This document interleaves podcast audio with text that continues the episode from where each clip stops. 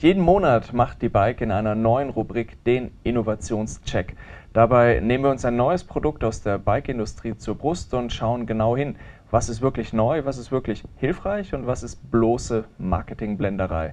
Bei mir ist jetzt Testredakteur Stefan Leubel und Stefan hat sich diesen Monat mit einem neuen Helmsystem befasst. Was hat es damit auf sich, Stefan? Ja, servus Ole. Das System ist das MIPS, heißt äh, Multidirectional Impact Protection System. Hört sich aber komplizierter an, wie es ist. Äh, ist eigentlich nur ein unscheinbarer gelber Einsatz auf der Innenseite der Helmschale und soll eben vor Rotationskräften, die aufs Hirn beim Sturz wirken, schützen. Merke ich das irgend, merke ich dabei irgendwas, wenn ich das trage, den Helm? Ist der irgendwie schwerer oder hat er irgendwelche ja, besonderen Features, die ihn von anderen Helmen unterscheiden? Nee, eigentlich nicht. Also dieses, dieser Einsatz ist super leicht, also der liegt bei 15 Gramm ungefähr.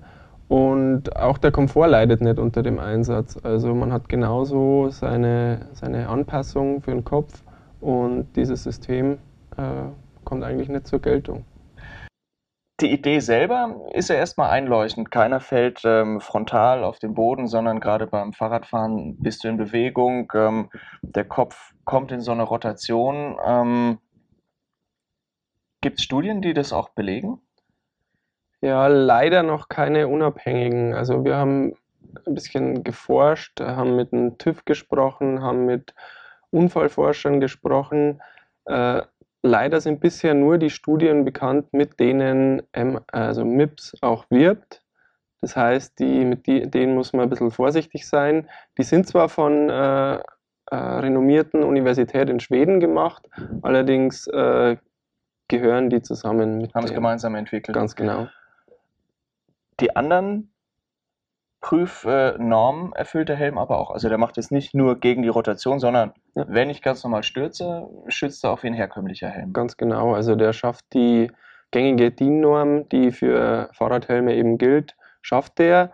Und das andere wird in der DIN-Norm gar nicht abgeprüft, aber die Schweden haben eben die DIN-Norm angepasst und äh, prüfen den Helm jetzt auch auf äh, Rotationskräfte. Okay, jetzt geht es ja aber um den Innovationscheck. Ist es eine Innovation? Kann man das jetzt schon sagen zu dem Zeitpunkt oder müssen wir da noch ein bisschen abwarten, bis wir Daumen heben oder senken? Ja, also bis wir es wirklich wissenschaftlich verifizieren, dauert es noch, weil das können wir nicht. Da muss man, äh, muss man Studien machen, da müsste es mit Modellen durchgerechnet werden. Das dauert einfach. Da sind aber momentan Forscher dran, die das machen.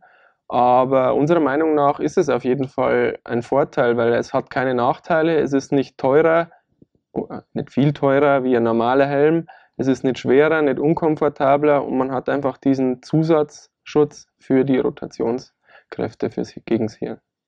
Also rein wissenschaftlich, es zu haben, schadet nichts und ähm, ob es funktioniert, muss man noch gucken. Ganz genau. Gibt es bei Scott, Laser, POC und TSG. Richtig? Ganz genau. Wunderbar. Also alle Infos zu dem neuen Helmsystem und noch ganz viele andere spannende Geschichten gibt es in Bike 1 2013 in der Bike App und natürlich ab 4. Dezember am Kiosk. Viel Spaß damit.